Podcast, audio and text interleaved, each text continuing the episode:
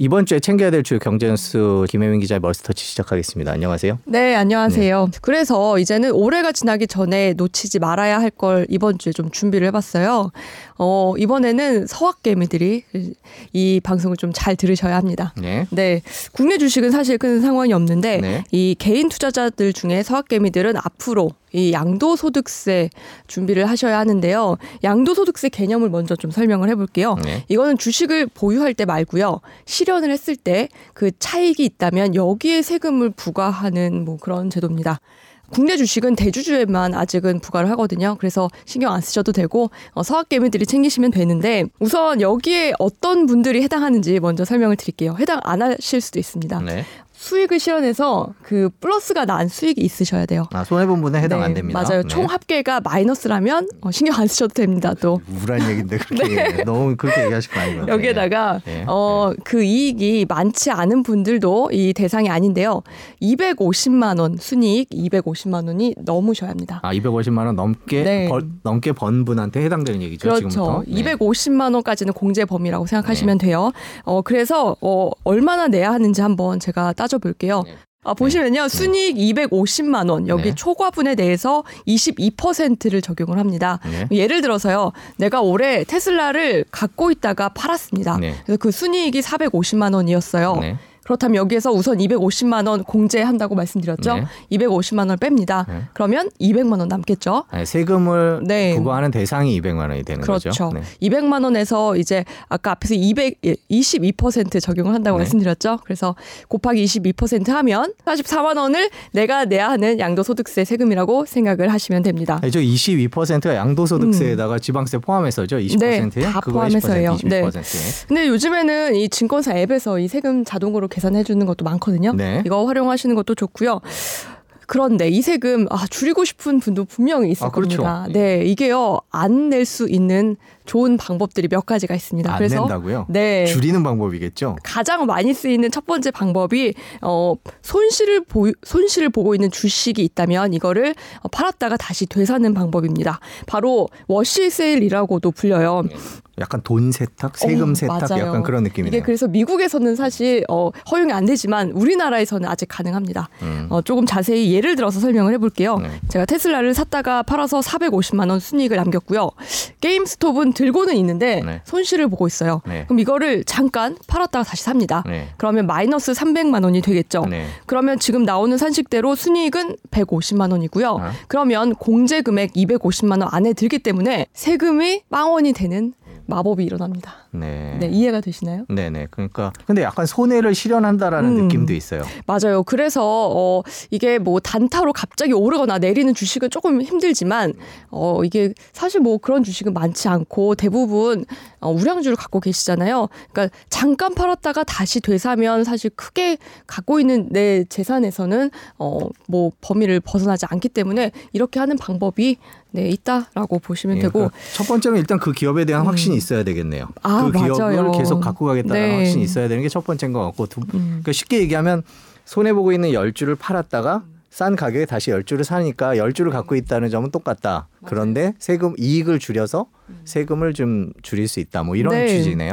네, 앞에서 제가 그리고 미국 얘기 말씀드렸죠. 미국에서는 이게 지금 허용이 되지 않는다. 네. 워시 세일 룰이라고 불리거든요. 네. 그래서 주식을 미국에서는 주식을 판 뒤에 어, 30일 안에 이 손실을 본 주식을 되사면요, 어, 이 산식에 포함이 되지가 않습니다. 아, 세, 너 네. 세금 줄일라 그런 거구나라는 걸 안다는 거군요. 네. 네. 그래서 제가 앞에서 말씀드린 이 게임스톱 300만 원 네. 마이너스 되는 거 우리나라는 포함이 되지만요 미국은 아, 안돼 하고 여기서 빼버립니다. 음. 그럼 똑같이 세금을 내게 되, 겠죠 네, 참고로 알, 알아두시면 좋고요. 네. 어, 이 한 가지 방법 말고요 또 한 가지 방법이 있습니다. 바로 증여를 이용하는 건데요.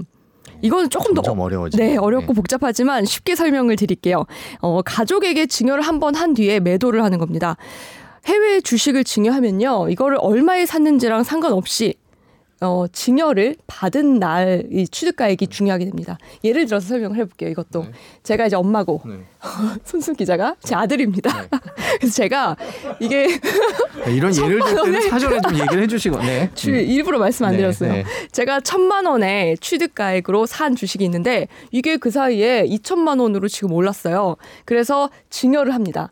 구체적으로 좀 자세히 말씀을 드리면 증여를 한 날에 전후 두 달 종가 평균을 내서 이게 2천만 원이 됐어요. 네. 그러면 어, 취득가액은 앞으로 2천만 원이 되는 거예요. 네. 제가 취득했던 천만 원 취득가액은 이제 생각하지 않으셔도 되는 가격이 됩니다. 네. 그러면 앞으로 이걸 매도를 할 때 이 2천만 원과 천만 원 사이에 천만 원은 생략할 수 있는 아낄 수 있는 금액이 되는 거죠.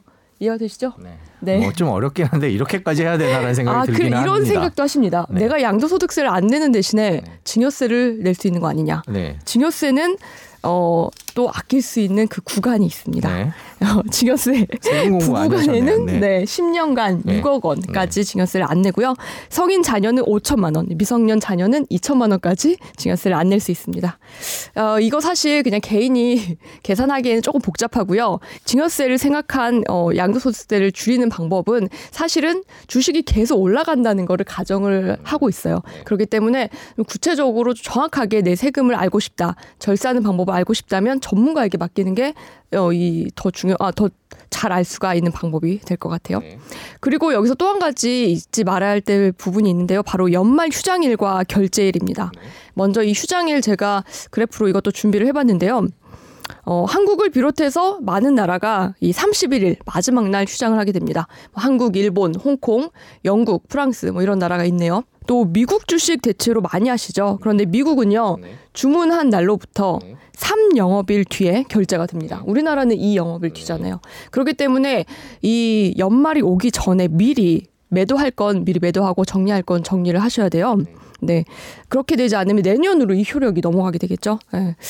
그럼 세금 신고도 뭐 올해 미리 해야 되나 이거 헷갈리시는 분들도 있습니다. 그런데요. 세금 신고 기간은 올해가 아니라 내년 5월입니다. 그래서 5월 1일부터 5월 31일까지 국세청에 신고를 하시면 되는데요. 이것도 되게 좋은 게 증권사 앱에서 많이 대신 해 주고 있어요. 그래서 돈 이거를 내야 되지 않나요? 아, 일부 수수료를 네, 수수료 내라고 받는 그러던데. 것도 예, 있습니다. 예. 네, 이것도 감안하셔서 보시면 좋을 것 같고요. 어, 공제 범위인 250만 원 안에서 이 수익 실현을 한 투자자들도 있을 텐데, 어, 이때도 내가 세금 신고해야 되나요? 나는 어차피 세금 안 낼 텐데 이렇게 생각하시겠죠. 하지만 원칙적으로는 세금 신고는 모든 분들이 수익 실현을 하셨다면 다 해야 합니다. 네, 이 부분도 알고 계시면 네 좋을 것 같습니다. 네, 지금까지 서학개미 분들이 12월 31일 전에 네. 하셔야 될 일을 말씀을 드렸습니다. 네. 증여까지는 잘 모르겠습니다만은 그래도 음. 그한 번쯤 저도 얼마 전에 증권사에서 전화를 받았습니다. 물론 그 증권사는 제가 이익을 냈는지 손해를 봤는지 모르고 네. 어, 미국 주식이 있으신데 세금 오. 문제에 대해서 한번 검토를 해보시죠. 네. 라고 그렇게까지만 말하나요? 어, 네 왜냐하면 더 이상 얘기하면 아마 저희가 거래를 더 하게 되면 네. 수수료가 나, 들어가죠. 특히 뭐 이렇게 손해를 아까도 아까 말씀드렸는데 손해 본 주식들을 팔고 뭐 이렇게 네. 음. 다시 산다라고 하는 거는 이제 수수료가 포함되는 문제이기 때문에 그 문제에 있어서는 그 꼼꼼히 따져볼 필요도 있지 않나 그런데 세금이 워낙 세니까 음. 네. 네, 뭐 그런 생각들을 하시는 것 같습니다 뭐 개개인 얼마나 버셨나 또 뭐 상황이 어떤가 어, 그 기업에 대해서 얼마나 확신이 있는가 이런 거에 따라서 각자 판단을 하시되 한번 곰곰이 생각해서 지금 네. 김혜민 기자 얘기 듣고 빠른 시일 안에 오늘 내일이죠 오늘 내일 뭐, 남았습니다. 네. 예, 해보시면 좋을 것 같습니다.